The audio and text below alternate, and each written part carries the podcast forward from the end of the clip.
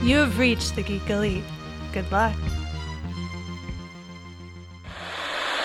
In a world where knowledge is king, two men will strive to... Oh, sorry about that. We're one hundred Things We Learned from Film, the podcast that takes a different subject movie each week and tries to learn one hundred things, hence the funny title. I'm Mark. And I'm John, and my favourite thing I've learned so far is that chickens have pea crystals. What's yours? Quite. Do you know the mosquito in the original Jurassic Park is the only type of mosquito that doesn't actually suck blood? So in this case, no blood, no dinosaurs, no film. So that's us, one hundred Things We've Learned from Film. Check us out wherever you get your podcasts every Monday.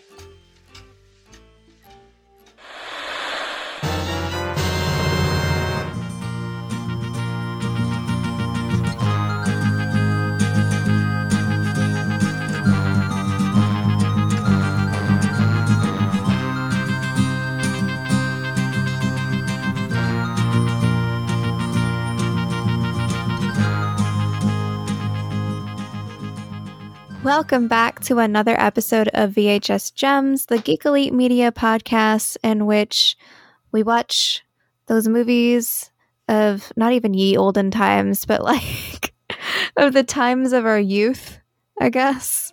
From the long, long ago. From the long, long ago, but not the long, long, long ago. Um, yeah, those movies that came out on V H S. Doi. But, um, and we watch them again and see if they're worth all the nostalgia or not, basically. Uh, and today, um, I am joined with John. Hello.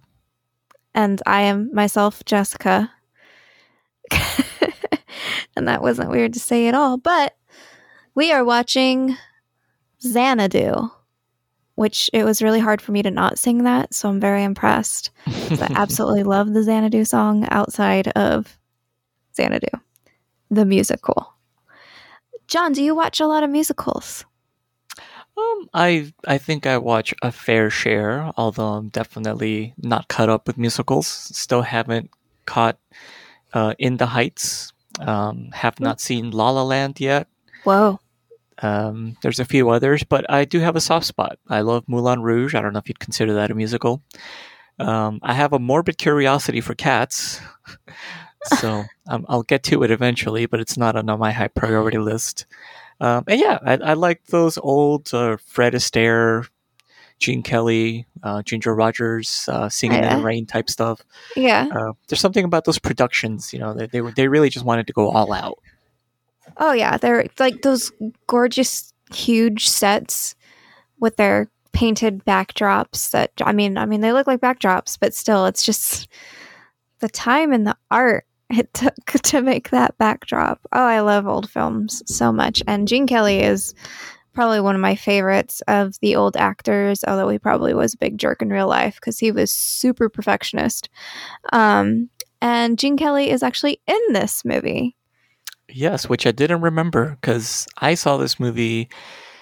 I want to say I've seen it once and it was in passing. It was on T V and I probably flipped through the channels a lot because I found it very boring uh, sometime in the nineties. I'm sure uh-huh. this was when this was. I know that I haven't seen this since the two thousands at all. Uh, this, um, this song, so, yeah. Yeah, this this was practically like a first watch for me, just given how little I remembered from it, except for the uh, skating into the mural towards the end. That you remembered um, vividly? That I remember for some reason. I don't know why, um, but that scene stuck out to me the most. I was like, okay, yes, I did watch this. Okay, so I just must have blocked it out.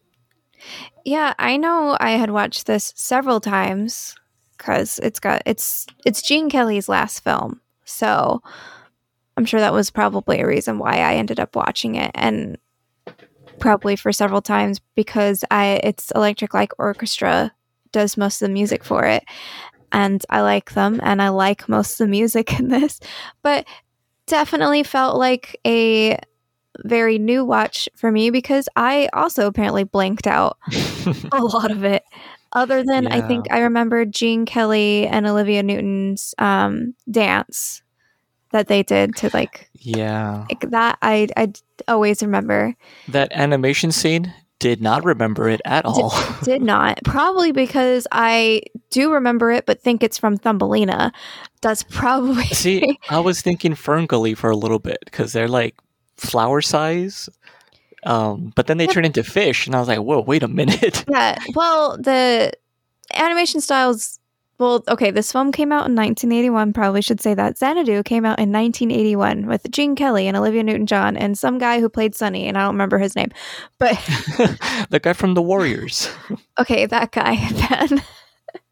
um, and it's a musical, kind of, because, I mean, basically Olivia Newton-John does most of the singing in it. And... which makes sense because it's a story of an artist who awakens the nine muses, and Olivia Newton-John is one of them. And her job is to open up or convince Gene Kelly's character and Sonny to open up Xanadu, a club, basically. That that that's her job. And that's a, a club that yeah. covers like the last like four decades, apparently.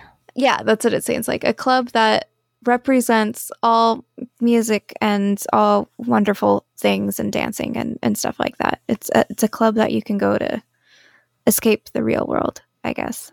I don't know. It looked kind of weird, but it worked, kind of.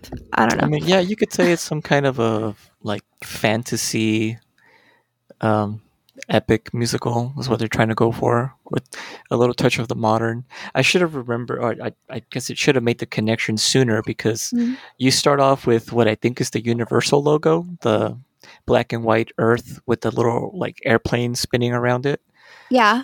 Um, but then it modernizes and it becomes like a Concorde jet. Mm-hmm. And then eventually it becomes a U F O. I was yeah. like, what? The what's going on here? And I was like, what are we doing? Oh, okay, it makes Is sense it later because aliens? It's like, yeah, it's yeah. we're we're like paying homage to like the passing of time and the, the eras that came before and the the modernization, and I, I guess you know it's um, it does some interesting things for being nineteen eighty or eighty-one. It seems like it could have taken place a little bit later in the eighties. Mm-hmm. Um. But that could also just been they were predicting like the punk and the glam movements that would come later. Yeah, well, because punk was like it was kind of starting to start in the early eighties, but it hit it big in like mid eighties to late eighties, right? No, by that point you start it started turning into like the other genres. Like you started getting more goth, and um, you know you have your Bauhauses and ah. your Susie and the Banshees kind of start to come from that. So, yeah, I, I think by the mid-eighties, punk was, at least in its original form, was pretty much gone. And then you start, oh. it started getting the vestiges of, like, the post-punk, which would later turn into things like grunge and alternative. Okay. And well, I get... honestly thought it was an eighties creation. I had no idea punk was earlier than that. Wait. Oh, yeah, when... punk, uh, punk was, was like... Is the Ramones a punk band? Yes, uh, they were one of the uh, the progenitors, actually. Uh, there's a cool movie, C B G B's, um, uh-huh. that kind of covers the history of punk and the guy who kind of accidentally helped start it, um, and which basically took place around like seventy-five, seventy-six. Um, okay. With, uh, yeah, bands like the Ramones, the Sex Pistols, and a few see, others. See, that's where I get confused because I didn't listen to punk till... later on in my life did I start getting into punk, and I listened to the, Ram- the Ramones and the Sex Pistols, and I had no idea they were bands from the seventies. I literally thought they were nineties bands, like just in my head, just listening to them. Yeah. Like this couldn't have come out of the seventies. Well, yeah, because that's what those nineties bands were basing or like being influenced by. So you, you got a lot of the three chord, mm. power chord progressions. Yes, all yeah, that, that makes sense. Music history is pretty cool. Yeah, that was that was a fun tangent. I like that tangent. So I will say this. So. I liked the experimental use of music in this movie. Yeah. I I liked the story in the in, in the movie. Yeah. Um, I liked Olivia Newton-John in the movie. I had a huge crush on Olivia Newton-John yeah. growing up. Who did it? She's gorgeous.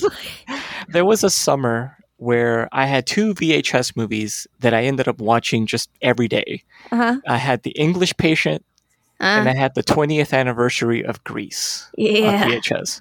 I would watch both of those every day because I had nothing else to watch that summer. I didn't have cable that summer. Uh, I think it was maybe my first semester of college. So this was like ninety-eight or ninety-nine. Um, yeah, I loved Olivia Newton-John. And it was the, the twentieth anniversary release of Grease. Mm-hmm. So it came with a miniature copy of the sh- of the script for the Ooh. movie, which was interesting because I was trying to follow along with it. And there was a lot of stuff that was either changed or cut out drastically from the movie. Yeah. Um, that, that beginning sequence where uh, Danny Zuko and Sandy are like frolicking in the sand and playing on the beach, there was a lot more dialogue. And it was yeah. dumb li- dialogue. Was it dumb? It was really dumb, yes. Like, Danny at some point gets really serious with Sandy and says, "There's something I have to tell you, but I'm ashamed." And she was like, "Oh, you can tell me anything, Danny, blah, blah, blah," whatever. And the whole thing was him leading up to admitting that he was left-handed the whole time. He'd been using his right, like, willfully to, like, not seem, like, different or something like that. I was like, wow, good choice cutting that out, director. Like, that was stupid. Also, I didn't realize this, but the character of Jan, Jan's the one that's always eating Twinkies, right? I think so, yeah. Yes. You would know more because you apparently watched it significantly more than I have. I, I mean, it's been a while since that summer, but um, yeah. So apparently she was supposed to be overweight. That's why she's always wearing like loose clothing and sweats and like sweaters and stuff. Yeah. And her big transformation was that at the end of the movie, she was supposed to take them all off and she was going to be thin. And that uh-huh. was her character arc, is that she lost weight during the school year. Good for her. I'm also glad they also kind of... It was, yeah, it was really bizarre because they're always, like, it, it, it... Now I notice it, but at first, like, yeah, they're always showing her eating snacks or, like, eating Twinkies. And, like, she always gets, like, a big meal at the... Mm-hmm. Um, Yeah, at the, at the diner, but they ended up giving that to Sandy instead, and she can eat just as much as Danny, which impresses him. Yeah. Um, which side note, they also took away from um, uh, Kinnicky. They took away Grease Lightning from him to give it to Danny Zuko because they wanted to give like some big moments to the main stars instead of the side characters who they had originally had them in the actual mm-hmm. musical. Um, But yeah, yeah, we're going on some real weird asides here. But you, you just uh, went on three different side notes. Yeah. Well, you know what? Let's throw in a fourth, one more. Oh, okay. Um, I don't remember if this is true or not because mm-hmm. I didn't bother looking it up. But I could almost swear that there was a news story in the late nineties, right around this time, as a matter of fact, where Olivia Newton-John reported her husband fell over, like fell over a boat or like, um. was it went overboard, I guess? Uh-huh. And it turned out that the man that she, they had just gotten married, I believe, uh-huh. he was faking his death. He was trying to fake his death? Yes. Oh, and it didn't I, work. I don't know, because I think they caught him. They're like, "Oh yeah, no, he's he's here." Like, and that's that's yeah, weird. Yeah, uh, I may be misremembering that and really butchering that from my memory, but I just seem to vaguely remember that Olivia Newton-John's brand new husband like faked his death for some reason. I see. And I was like, who would do that for for a poor Olivia Newton-John? She seems like such a sweetheart. I, I mean, we don't know who these people, how these people are in real life. We shouldn't just assume they're like their characters. But yeah, I guess I, I do see an article here from The Independent in the U K. It says Olivia Newton-John's former boyfriend found in Mexico after going missing for twelve years. Okay, so it wasn't her husband. And yeah, looking at the oh. picture, that's the one. Yeah, this is an article from twenty seventeen. So it was actually in the mid two thousands that this happened, around two thousand five. Mm-hmm. Uh, no, I'm saying that wrong. Close enough, though. Uh, yeah. yeah. Apparently, I don't know what. Maybe she was just a really bad person. He was like, "Screw this! I'm gonna just pretend to die."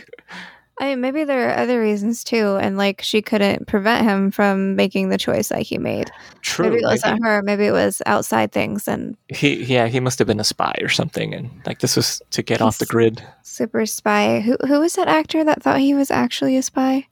Oh, um, from Confessions of a Dangerous Mind. Um, yeah. Yeah. He was an actor, right? He was. Well, he was like a game show host. Yeah, that's what it is, um, a game show host. Yeah, but he actually he was, thought uh, he was a spy. Barry, Barry something? Yeah.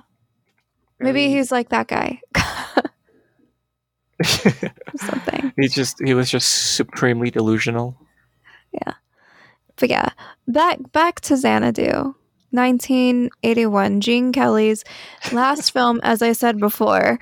Um, and the main reason why this was his last film, or why he was even in it, was it was filmed like a very short drive from his Beverly Hills house. And oh. yeah, another fun fact about it is um, Gene Kelly's character name, Danny McGuire, is a character he'd played before. I mean, not that had the same name before in the film called Cover Girl.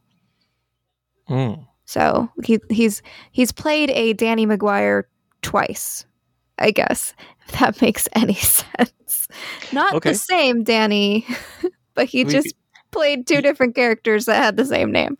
You could say that he might have been a variant of Danny McGuire. It's a variant of Danny McGuire. Yeah. Well, I mean, when he played Danny McGuire in Cover Girl, that was in what, the forties or fifties? I don't know when Cover Girl came out. So, I mean, it could be this is the older Danny McGuire from Cover Girl. Yeah, because Cover Girl. Oh yeah, Cover Girl came out in nineteen forty-four. So this is the this is the Danny McGuire that faked his death and moved to Mexico. Yeah, there you go. Um, and there's a very interesting, not interesting, like he has a dance sequence with Olivia Newton-John that I mentioned. And this is where you get like, although I like Gene Kelly, he probably was really weird and probably a jerk, because when they filmed it, which they filmed it after the initial filming too, and added it in later, I think is what I read on trivia. And he insisted it was just the two of them and a cameraman that he had become friends with. That was it, that were involved. But he basically, I think he choreographed everything and, and all that. But when it came to actually filming it, it was it was just the two of them and then a cameraman. Yeah, he seems like he'd be that kind of a control freak. yeah. Yeah, I feel like there's a story about Gene Kelly making somebody, I think it's on Singing in the Rain, the... The main actress on Singing in the Rain, she wasn't a wonderful dancer. She was a great singer, but not the best dancer. And like he would make her like redo, redo, and like basically overworked her in order to get that perfect vision that he wanted in it. Hmm. That so, I could see that. There's yeah. definitely some people in Hollywood that take that kind of thing to extremes. I've heard the horror stories of Stanley Kubrick making Shelley, is it Shelley Duvall or Shelley mm-hmm. Long? I forget which Shelley it is, but the one that's in The Shining, like she started losing her hair with how much he was stressing her out. Yeah, I mean, I get it to a point, because if it's like you're directing it and it's your baby, like you want it to come out as perfect as you see it in your head. And if the actor's not doing it, then you want to push them to get there, but you don't want to be abusive about it. Like there's absolutely no reason to be abusive. Just Just cut, do it again another day. Or maybe you just, maybe it's not working because it's dumb. Like, maybe you should, Alfred you know, maybe Hitchcock, you should t- take a yeah. look at it and realize it's not working because it's not realistic to work that way, you know? you know, some, it, maybe it's like the whiplash thing, though, where like the, the person who's the driving force feels like they just have to push someone to their limits to get that, you know, true performance out of them. I have yet to see Whiplash because of that one scene that is all over the internet all the time. I mean, the acting in it is utterly amazing in that one scene, but that scene gets my anxiety up so much that I'm like, you I mean, don't think I could ever actually watch this movie. Or, like, or he throws the chair at him? Yeah, he throws the chair at him because okay. he's slightly, slightly offbeat. Like, slightly. Yeah, he, he keeps, like, just rushing. Incre- yeah, yeah, you know, I'll tell you this. Um, that was probably one of the most stressful movies I've ever sat through. It was yeah. amazing to watch. But, yeah, like, it's it's not a fun rewatch because it's just... it. it You feel like such paternal pressure and disappointment coming from him, or maybe that's just me and I'm projecting, but oh. it's just very like, wow. And, and the, yeah, the, the, the whole, the, there's a really strong father issue uh, or father theme in it because mm-hmm. his real father is actually like, for lack of a better word, just very um, like soft, I guess. Okay. And soft. Yes. Um, like basically encourages him to like, you know, not pursue. He's like, hey, well, maybe you're not cut out for, you know, being a musician. And like, you know, there's just, there's more important things. Don't worry about it. Oh. Like, whereas the, the instructor is more like, he sees the potential in him, but for some reason he just feels like in order to really get him to be his best, he also needs to kind of slightly traumatize him. Yeah. Uh. I guess. I mean, that is also basically what the military does to infantry troops when they're in basic. So yeah, because they're going to war. I mean, you, yeah, you, you gotta to... break somebody down. Yeah, build this them is up. Like really unnecessary to do this like to somebody.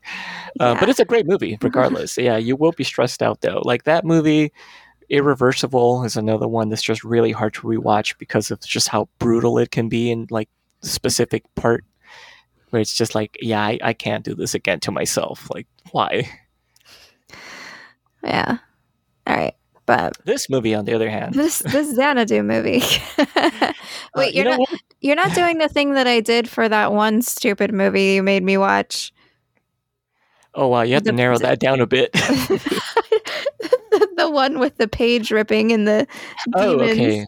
That in one. In the mouth of madness. In the no, mouth of I'm, madness. I'm I'm not I'm not trying to.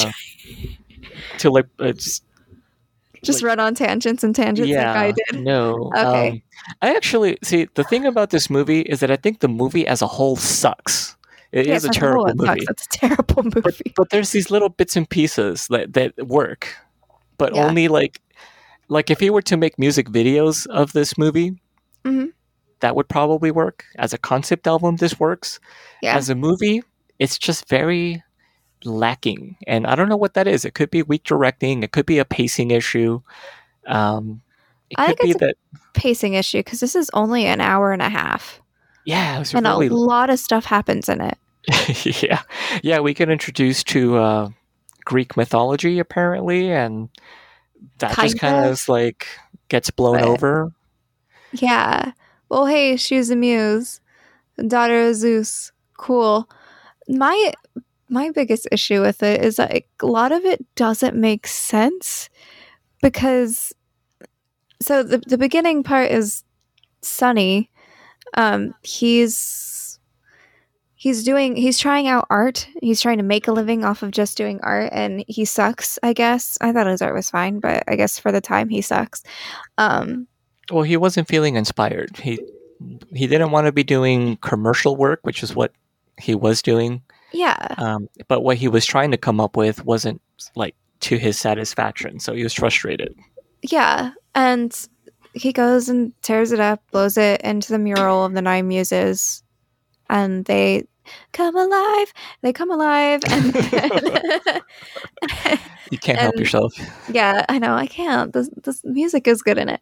They come alive and then they... shoot off, and then um the main muse, our main character, Olivia Newton-John's, what did she call herself? Kira? Kira? Kira. Kira. Um, well, that's what she goes by. By she's actually Terpsichore, which is the muse of dance.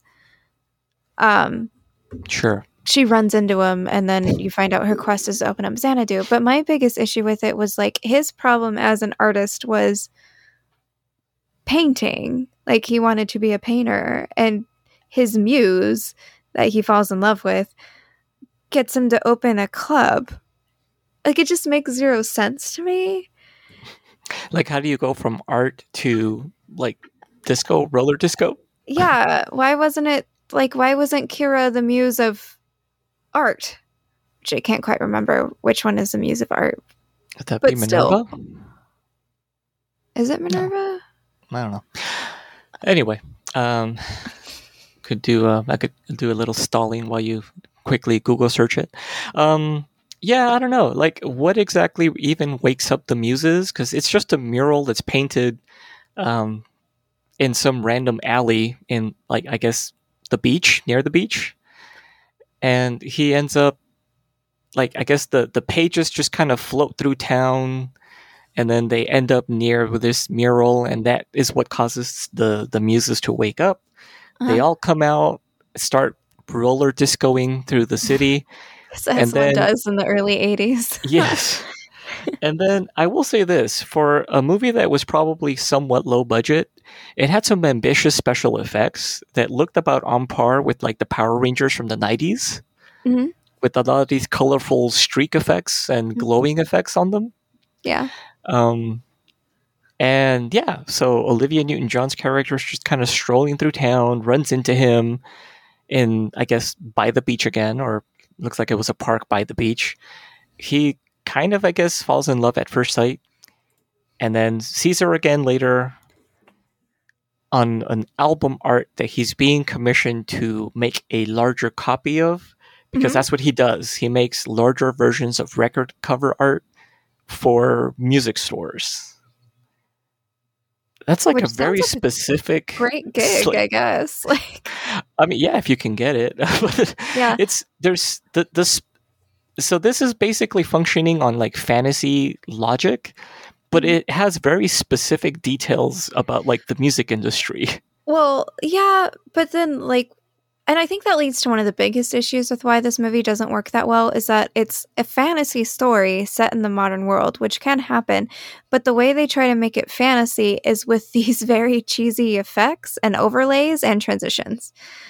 Yeah. That's how they make it fantasy. It's, it's, I mean, other than your main character's muse, like she could actually not be so cheesy with her magic. Like, and it just, it makes a disconnect to it. Because I think this film might have needed to be filmed like ten years later, where the effects actually would look not chintzy, I guess. Not that they look horrible for the time, but it's just, it's it's very disco, and disco is very oh, yeah. hit or miss. Oh, and by this point, disco was like out. Like it pretty much peaked in like seventy-eight with like, when Saturday Night Fever came out, it like... Uh-huh. It was like burned out, basically. Well, when did Kiss do their disco album? That's when it, it died, was, right? I think it was nineteen eighty. Yeah, the, the, the yeah. Kiss, Kiss Alive. They were Kiss did it, and they went, "Okay, we can be done with this now." Um, I do have an answer about the muse, and it's because there is not a muse of art. It's mainly poetry, flutes, ah. and music. Um, I did read somewhere that there was a play made out of this. I want to say the play came after this movie, and it's more of a satire to this movie, and they use Cleo, which is the muse of history, over Terpsichore, the muse of dance. So, mm, yeah, nineteen seventy-nine was the uh, Dynasty album by Kiss, which, by the way, I'm representing right now. Oh, hey. What's this? Is Destroyer? I think? Yep. So when they were still good, if you even consider them ever being that. And they are, they're hit, they're hit or miss with me. They they got a few good songs. I will say this though, if if if Mitch doesn't surprise everybody at his wedding by serenading the song Beth, I will be greatly disappointed. Maybe that's why he wants karaoke at the wedding somehow. And Elizabeth and I are looking at him like, are you nuts? Like, it's like, what's happening here? Karaoke at a wedding. Nobody wants to hear that. Like, people barely want to hear karaoke at a karaoke bar. This is true. This is a good point. But this is all just a one big like workaround to be able to like perform this this song. Oh, okay. Yeah. Um. Oh my gosh, that would be nice to see and hilarious. I, I do like the idea of that. um so um, the animated sequence was also added in later as well because they wanted too another, short. Yeah, well, yeah, I guess it really would have been too short, but they wanted to use another song by E L O, and it's easier to just animate it than not. And the reason why I think it's from Thumbelina is because it actually is done by the guy who does Thumbelina, the the animator. It was Don Bluth. Yep, it was Don Bluth. So Which tech, I think also does Fern Gully, doesn't he? I do not know. He could. Fern Gully, The Last Rainforest, uh, directed by so and so. Oh, Samantha Mathis was Fern Gully. That was uh, Princess Daisy from Super Mario Brothers. Ah, ah who knew? Um, but no, I don't see his he name. He did Anastasia. On it. He did do Anastasia. That one was cool. Is it? Wait, what else did he do? Both of these movies have uh, Robin Williams, as a matter of fact. Secrets of Nim. He did the Secrets of Nim. Hey. Oh yeah. There we go. Also did like the Fievel Goes West movies and uh, All Dogs Go to Heaven. Rock-a-doodle. That's on our list, by the way. Rock-a-doodle. Rock-a-doodle. I've I've I like that movie. It's so stupid. Space. It's got an Elvis Presley rooster. Oh, the pebble and the penguin. I haven't seen that in forever. Okay, we gotta stop. I gotta stop looking at these movies. I love these. Okay, I, I don't blame you. All of these are better than Xanadu. Um. All right, so that's I know that's basically Xanadu.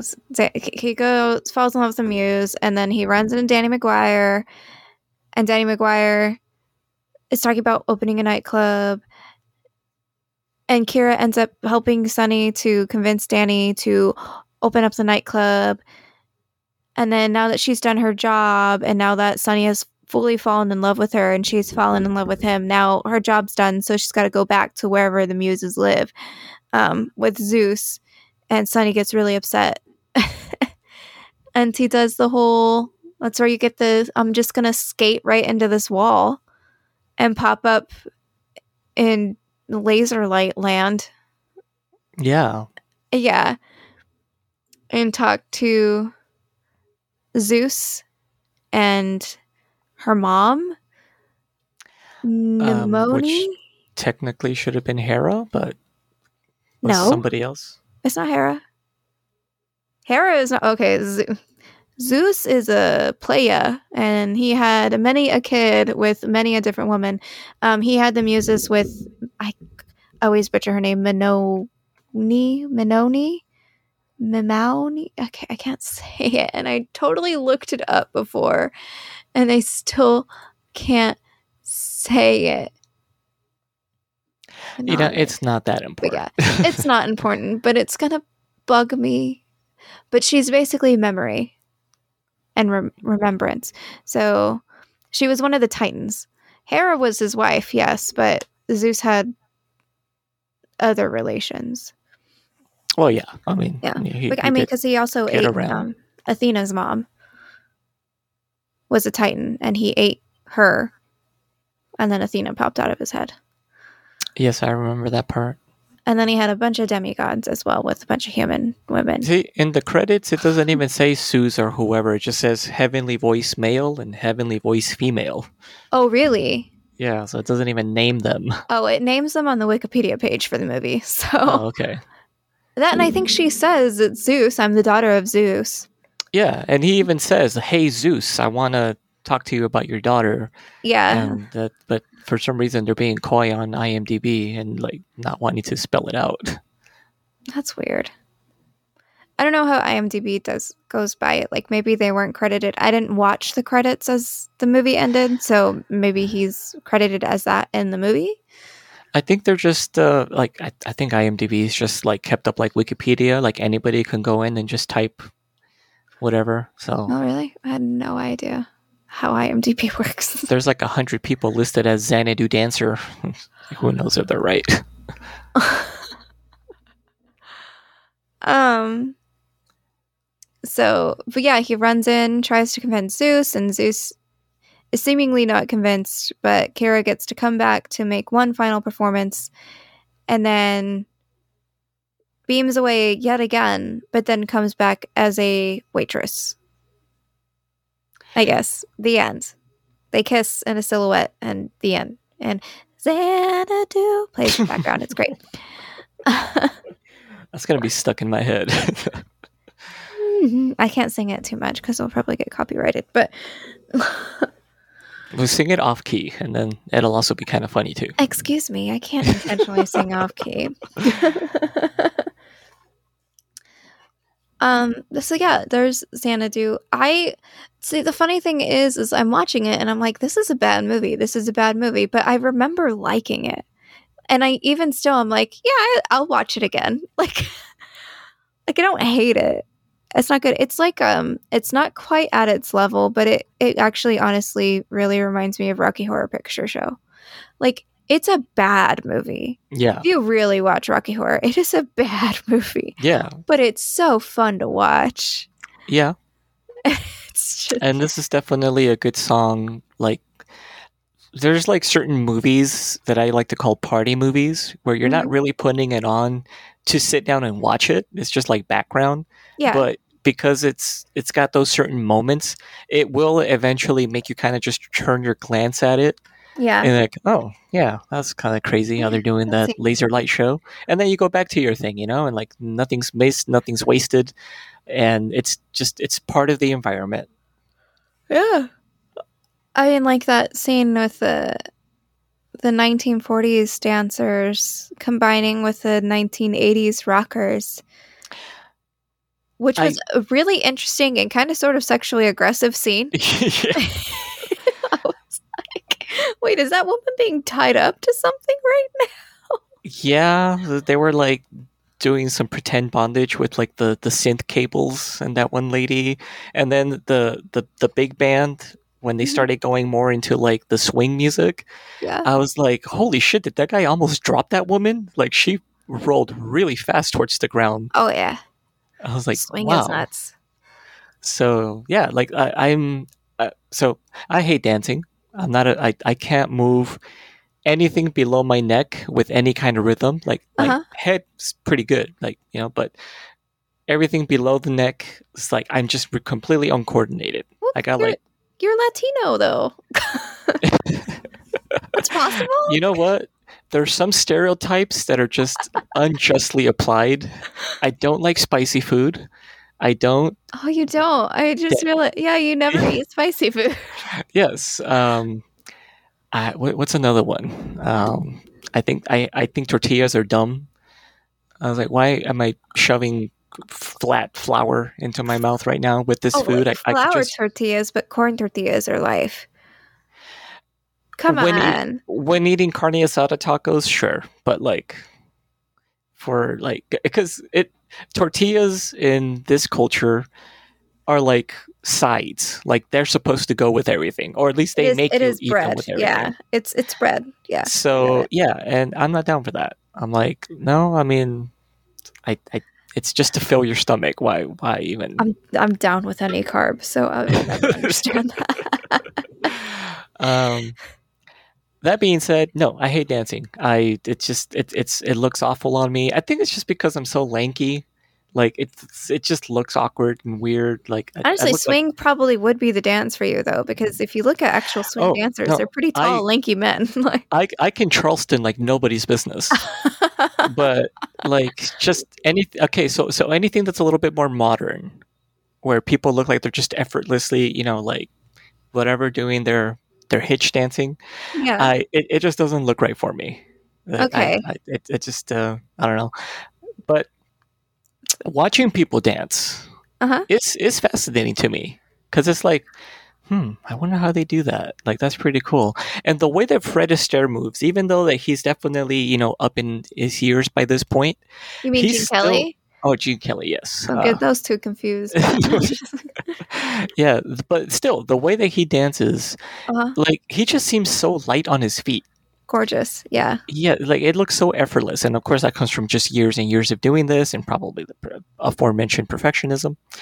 Yeah. Um, He but floats. I just like, that's man, what he does. He, he does. Floats. That's why I always like his films, because he has a way of using space within his sets. I mean, you see it in Singing in the Rain and the song Singing in the Rain. He just goes all over that set. But there's there's another one. Oh, have Which, you ever seen An American in Paris? No, I don't think I've seen that one. Add that one to your musical list, because that is like a classic Gene Kelly one, and it ends... Which you haven't seen La La Land, but La La Land pulled a lot from it. But it ends with this really epic dance sequence that's like really over the top artistic, kind of sort of like that middle sequence in Singing in the Rain that seems to not make sense, where Gene Kelly's character is just reminiscing over what the, I think, what the opening act or what he's going to do next or something. And it's that scene with that lady in the green dress and she's got the cigar and the gangster boyfriend, that whole scene. It's mm-hmm. like that, but like... way more. it's, it's just a beautifully choreographed Gene Kelly dancing through all these sequences, just like, oh, mwah. It's just beautiful. Add that to your list, because I mean, it probably did eventually come out on V H S, but it, not originally on V H S. So. it's, uh, well, it, it it has to be streaming somewhere. Oh yeah, I'm sure it is. But um yeah, so there, there's there's a lot to, to it. It's a fascinating piece of performance, I want to say, in general. Towards the end, they start to incorporate some pretty kooky costuming. Um, it's very Art Deco. The costuming yes. and the set works. Yeah, the, the location itself. itself. Yeah. It's super Art Deco, but I feel like it doesn't go Art Deco enough. That to me, no. like, and maybe that's where the. Yeah, I would agree. It's just like you have like the Art Deco like arches in the front, mm-hmm. um, and then outside the building. Inside, it just kind of looks like a hodgepodge with like a U F O landing pad in the center, and um, like the different corners that represent the different ages of dance or music, I guess. Yeah, and then the um, big circled turning dance floor that the muses dance on. Yeah, as well, and you're just like, what is happening here? This this is one of those. Well, I'd like to think that this was probably the product of a lot of cocaine in this like late seventies, early eighties, probably, where they're just like, let's just write a movie, do all the drugs, and then worry about it later. Apparently, well, the movie bombed like terribly. Like, oh, this movie, you think? But yeah, but the music did really well. The music yes. was on Billboard. the, the, the soundtrack actually went double platinum, but this is my favorite fun fact I learned about this movie. Uh-huh. Xanadu was the inspiration for the Razzies. Yes, I saw that. Xanadu and one other film that came out that was really bad at the same time, too. Can't remember what it was, yeah. though. Yeah, there was another one. Um, no, I was going to say Ishtar, but that came a little bit later. Um, yeah, so it's it's it's funny to think that something was so bad that it created its own award ceremony to honor bad films. And this movie was most definitely bad. It was badly acted, just badly directed. I would argue badly written. And yet I don't hate it. It's very there's badly a, written. There's just something about it that is kind of endearing. It's like if like if your friend made an awful film, mm-hmm. you would like still hate it, but like there'd still be some kind of charm to it. Yeah. Um, and I'll I'll give you an example of some things that kind of made me realize, like, oh, it's possible to kind of change how you feel about something. Mm-hmm. So when the movie Hot Rod came out, that was the one with Andy Samberg, where he's yeah, like no, a spice, I don't, I don't spice right. motorcycle. Yeah. Cool Whip. Yes. Yeah, Cool Whip. oh, what? Um, so when that movie came out, we went to go watch it. It was myself, uh, Franny, who also does... Uh, podcasting here with Geek Elite mm-hmm. and Mitch. Um, we all wanted to walk out of this movie at some point. I think it was during the Cool Beans part when we Hot all just. Rod? Are yes. you crazy? Yes. You guys don't like it? Well, so this is where it comes around because I think I think it was Frank who went to the bathroom and he was sitting between me, me and Mitch uh-huh. and. So when he came back, the Cool Beans part had just ended. And I was just sitting there with my hand on my face going, oh my God, what the fuck am I watching right now? Because I was this this this was new humor to me. I hadn't really been exposed to the Lonely Islands brand of humor at this point. Mm. I just thought this was going to be a comedy and like maybe like a goofball comedy. But this really took it to like a whole nother level. It. Yes. So Franey came back and he asked me, hey, what did I miss? And I was like, don't ask. And he was like, okay, that was weird. So he asked Mitch, he's like, hey, what did I miss? And he was like, don't ask. Without even just exactly the same answer. He was like, you what guys the? Should have just done Cool Beans right there between. so so here's here's where things changed. I, I didn't walk out of the movie. I stuck with it, but I really hated it. It wasn't until, I don't know, maybe a couple of years later when I started getting exposed to more of the Lonely Island's actual music. Uh-huh. And I was like, okay, this is funny. I get this. So I realized... Sorry. Are you singing Dick in a Box? Yes. I saw you doing the steps. I was like, that's going to be...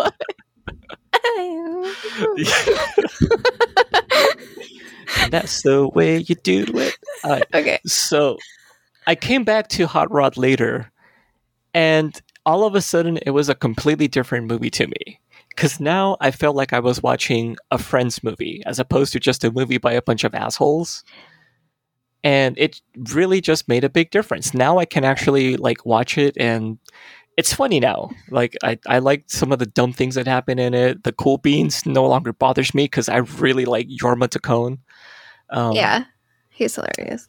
Yeah, and like he was the main reason why I watched Land of the Lost, which I thought was going to be a really stupid movie. It was, but it was also stupidly funny. It is ridiculously funny. Actually, just it was on T V the other day. I watched it for a little bit, and I was like, this. Like so one of one of the funny. funniest parts of the movie wasn't even a part that was played for laughs. I mean, it is played for laughs, but like mm-hmm. it's a serious scene within the movie where um, what was the his monkey character's name? I can't remember off the top of my head now, but he's basically going into like this really uh, like morbid monologue in this little alien language uh-huh. about how awful the hallucinations are going to be for like the drug that they just took. Yeah, like. I couldn't stop laughing during the part to the point where I couldn't even hear what they were saying anymore. Mm-hmm. I had to like rewind it just because his delivery was so perfect. Yeah. And this is the Cool Beans guy. Yep. So, That's you know, like guy. it's, it definitely like there's certain things that can change your perspective, I guess. And this is one of those movies where it definitely feels like, even though I should hate it mm. fundamentally, I guess just because of the different parts in it that do work for me, I was like, I, it's just enough for me to give it a pass. All right, yeah, that's fair. I, I don't know. I still look back on it fondly, but yeah, I was watching it. I was like, oh my gosh, this is such a bad movie. Um, but it's one of those I like the songs from it. So if it's like, it's like if you take it as a collection of music videos, like you kind of mentioned before, then it actually really works very well. It's just not cohesive. And I did yeah. think that I heard that Olivia Newton-John said that they were writing it as they were filming it. It wasn't like I, the script was even complete, which you can kind of tell. Perfect sense. Yeah. Yeah. This, this definitely feels like something they just kind of like improvised. Yeah. Because there, like, is no full circle. I think that's what it is. Like, if it ended with him, like, selling his paintings... maybe then it would have made a bit more sense that she was yeah. the muse for him, but I guess she wasn't quite the muse for him. Or like if it just turned out to be like an allegory and like this was like the self-realization that he should pursue his own like interest as, instead of working for, you know, that jerk of a boss that he had. No, he's just gonna pursue that immortal muse. That's what he's gonna pursue. That's Apparently. it. That's what he his dream changes into, bargaining with Zeus to be with the immortal woman that he loves, and that for whatever reason she loves him. Yeah, and they talk about like, didn't you learn in mortal studies that having feelings can like whatever? It's like, wow. I like, like the muse is like, I have feelings now. You know, it reminded you can't me have of feelings. It reminded me a little bit of Mannequin. Yeah, it's a lot like Mannequin, actually. Yeah. You know, There's one of these a days... Mannequin dance in it, kind of. I don't know. One, yeah, kind of, yeah. You almost have... Uh, that's what this movie needed. You needed a a sassy, like, clerk that had, like, the funky glasses. The yeah. Oddly true. Shaped sunglasses. You needed just some people going, what is happening? Like... Why is this happening? Like, he said, okay, one of my favorite random lines, not even favorite, it's just there's this random line where Gene Kelly character, Danny McGuire, where he's talking on the phone about opening Xanadu, opening night for Xanadu, and he's like, and no celebrities are going to be there, just a bunch of normal people. But then it cuts nope. to the actual opening night, and you're like, these people are professional people. Like, there's no normal person in this building yeah, right now. There was nothing normal about this. No. And I, I felt it was just slightly pandering, where you get this whole montage sequence of costume changes, mm-hmm. and you eventually end up with Gene Kelly just wearing, like, some ridiculous, like, pink cyberpunk cowboy outfit at one point. I don't yeah. remember how to describe it. Like, yep. oh, you're, you're too good for this, Gene Kelly. Why are you doing this? Because it's only like a couple blocks from his Beverly Hills mansion. Like, this was on his evening walk, that probably. Yeah, probably. He's like, eh, fine, whatever, I guess. But and I'm going to throw in my so. own nice choreographed dance in this as well with Olivia that's, Newton-John, because that's, that's what that's... I do. I got to dance with the lead female. he's he's just got to dance, yeah. He's just got to dance. A gorgeous dance. The best dance of the whole thing, honestly. But it was pretty good, yeah. I have to say, that's probably the one I liked the most. Yeah. Um, I mean, I, I want to kind of sort of like the last dance to the Xanadu song, and then she cuts through a bunch of genres, but... Uh, it's okay. Some of those punks gave me some, like, Wheeler vibes from Return to Oz, too. Oh. They were just a little too close to that. I forgot about that movie. Now oh, yeah. I remember it. Hey, and there was a, a character named TikTok that somehow didn't become the mascot for that web app. Right. Yeah, right. TikTok, you're slacking. You need to get TikTok. You got to wind them up for talking and wind them up for walking. And, and wind thinking. them up for brain and thinking. Yeah, yeah. for thinking. for thinking. That's why he has three little uh, cranks on him. Yeah.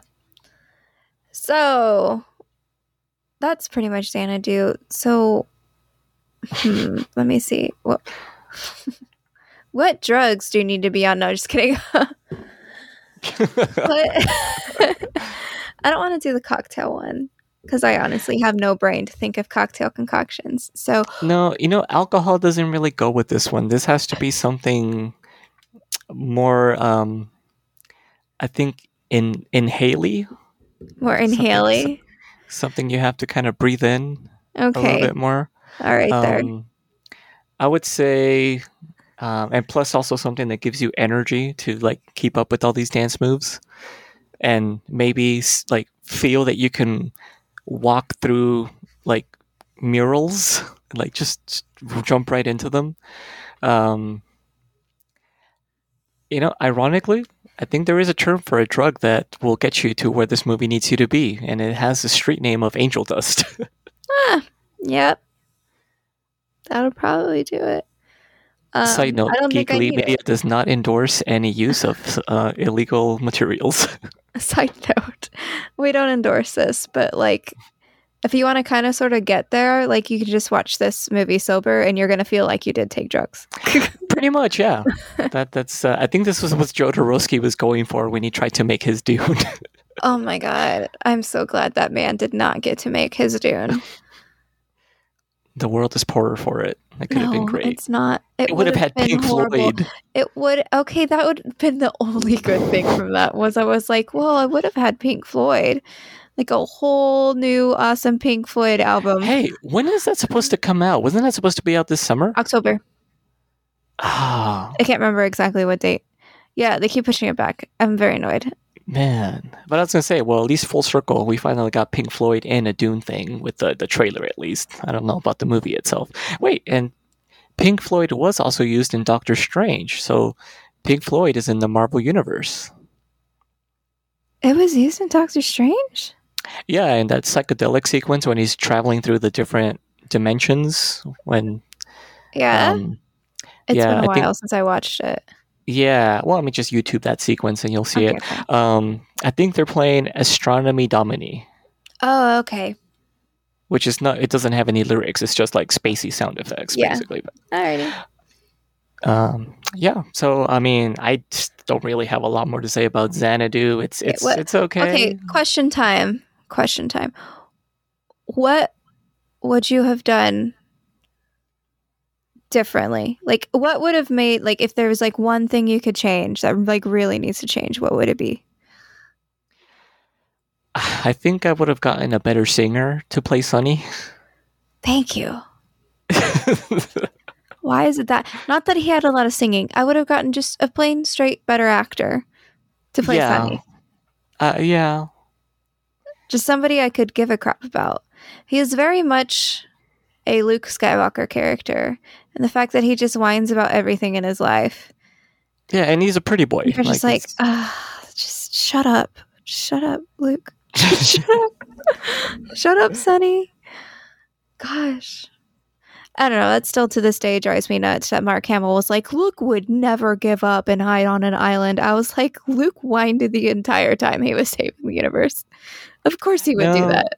Yeah. It's, the, the, the only problem with that is that we don't see how he ended up that way. We just see him that way. Like, there, yeah, it wouldn't have taken a lot. It would not have taken a lot. Yeah. The guy well, literally saved the universe true. and still was like, huh, what do you mean I gotta go? I'm not good, Dagobah. I can't do it, Yoda. And even after, he was a little whiny in the last movie. You know, they just weren't well written. That's all. It's just. I don't know. Stupid Luke. It's all about Leia. Leia saved the universe, not Luke. I mean, honestly, the, there's there is a certain way you can look at it where, like, yeah, she kind of was more instrumental. Like, Luke was just at the right place at the right time, but she was making shit happen. Yeah, she really was. Luke's just the one that gets all the credit, you know, because he's the one with the, he's the one that's the man. Man, I hope we get, we're starting to see those those first sparks of rebellion in the Bad Batch. And I'm like, yeah. oh, this is going to be like, they, they they could totally work in a young Leia going to like her first Senate meeting with Bail Organa. And like, you could see the spark in her eye of like, ooh, I'm going to become a career politician someday or something. Okay. Leia is literally like not even one years old right now in the Bad Batch. Oh, there'll be like a time jump, I'm sure. Yeah, probably till the next season. But yes, I, Well, I mean, I did read the layout. Okay, we are going. I It is my mistake. I mentioned Star Wars. I'm so sorry, audience. I made the mistake of mentioning Star Wars. That always makes us go down a very, very deep and long rabbit hole. But yeah, I feel like, yes, I w- so for changes, I would have changed definitely the actor for Sunny, but I think another major change that needs to happen is work on the transitions. Like, they were way yeah. too cheesy. Like, you didn't have to do it to make it feel fantasy. We know it's fantasy because she's a muse. That's yeah. all you need. Like, it didn't have to be a fantasy element by making the transitions weird. Yeah. Pretty much, yeah. Pretty much. Xanadu. Do you think this was like kind of the last lead role for Olivia Newton-John, wasn't it? I believe so. I don't I can't think of anything else that she was in during the eighties. Um Which is except for like well, I think she was trying to to pursue her music career because she mm. did have that one album, and the Let's Get Physical song came out like in in the early eighties.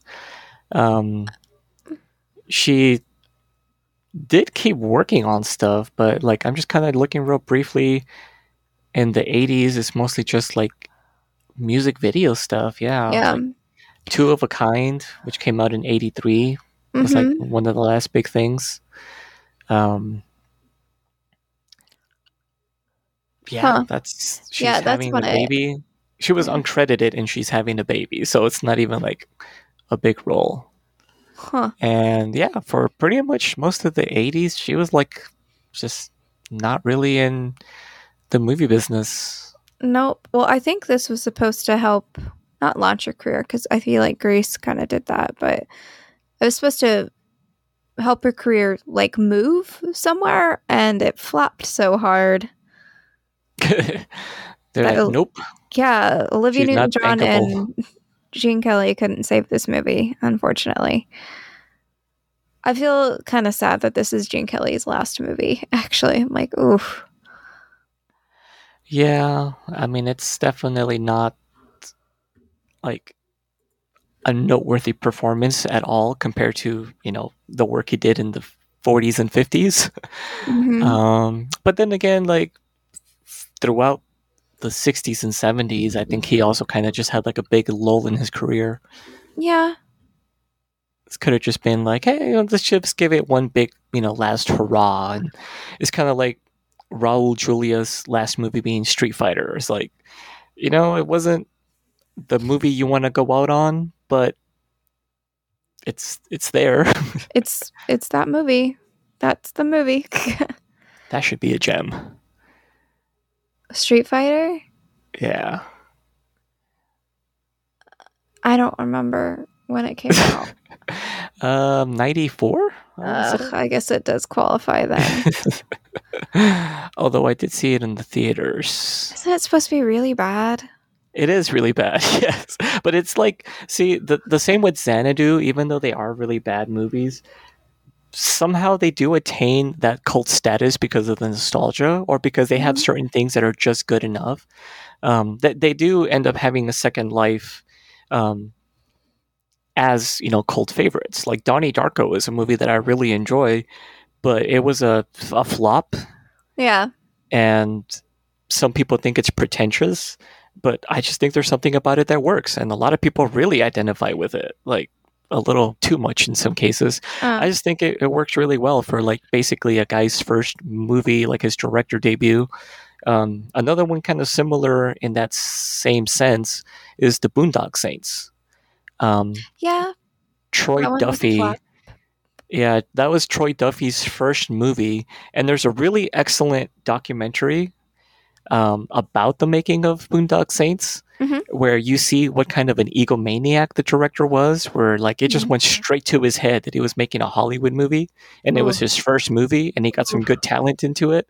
Ooh. Yeah, like this guy is a like massive a-hole, but it's fascinating to watch it, I believe it. Like from the outside.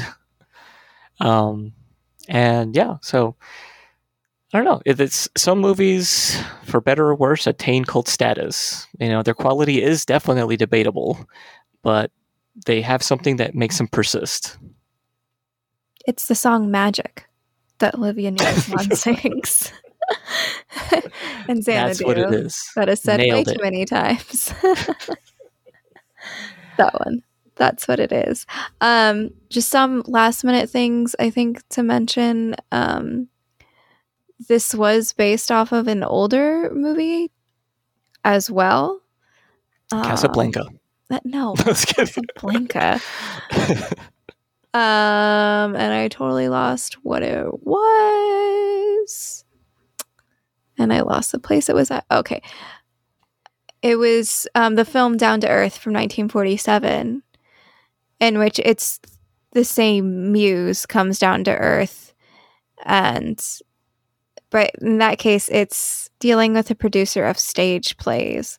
But it's, um, yeah, Terpsichore goes down to earth, basically, because she's mad about how this stage producer is making a play that insults muses and calls them, like, basically little hussies, I guess. And so okay. she comes down to... I kind of really want to watch it, so I don't want to read too much about the plot, but that had Rita Hayworth and Larry Parks. Ooh, and that was cool. And and yeah, I think I already mentioned that the Xanadu album went, well, you mentioned it went double platinum. So the songs from it, really great. Electric Light Orchestra did most of the songs. Um, it's a musical But also, like, Olivia Newton-John is basically the one that does most of the singing, and Gene Kelly. Sonny doesn't sing a lot, which is kind of sort of thankful. And then the rest is basically an Electric Light Orchestra music video where the songs are in the background and people are dancing to them. Or and then the one animated movie sequence actually is really pretty. But yeah, and you can tell that it's Electric Light Orchestra because okay. they just can't not sound like themselves. No, they can't not. So, anyways, Xanadu, nineteen eighty-one. All right. Um, John, if anybody wanted to get in contact with you for how much you love the Bad Batch. Which is surprising, by the way. I can't stress it enough. I did not go into it thinking I would like this show, and it's actually very interesting. Uh, you can at me on Twitter. I am at Magic Bollocks. Uh, you can at me as J M Bailey Writes on Twitter. Um, you can find archives of this podcast and other podcasts on our website, geek elite media dot com. You can also find us as at Geek Elite Media on Twitter and Instagram and facebook.com forward slash Geek Elite Media. We do also have a Patreon page. So if you have some extra cash lying around and you'd like to give it to us, we will totally take it from you. And and, and to thank you money. for that. I know. Give us the money. No. To thank you for that, we would give you a lot of exclusive content and behind the scenes stuff and early access to podcasts and stuff like that on our See, Patreon. I have page. offered lewds, but they're not taking me up on it. No. We don't want to scare the money away. This is true. Well, maybe they can put me in charge of the Geek Elite OnlyFans page. I can run that one. Oh my gosh. OnlyFans, man. Moving on. Um, another awesome way to help us out is to like us and subscribe to us wherever you are listening to us, whatever podcatcher you use. Um. Uh, Yeah, yeah, please, please. That, that that does a lot. It does a lot more than just listening, I have learned. And I, because I am one of those people that never likes anything that I actually like. I never like hit the hit that like button or even subscribe, really. I just always search for stuff. And like now I'm like, okay, no, you need to do that because it actually is important for the algorithms. So yeah, be sure to just at least please hit that like button. But until then, at us if you have any other V H S recommendations, because I'm starting to run out. Please, could you please also give us some good ones? Like, these bad movies yeah, are starting no, to melt my brain. No, no more Krulls are in the mouth of madnesses. Yeah, no more, no more Krulls are that. But yeah, send us those recommendations, and also always remember to geek out. out. This concludes our broadcast.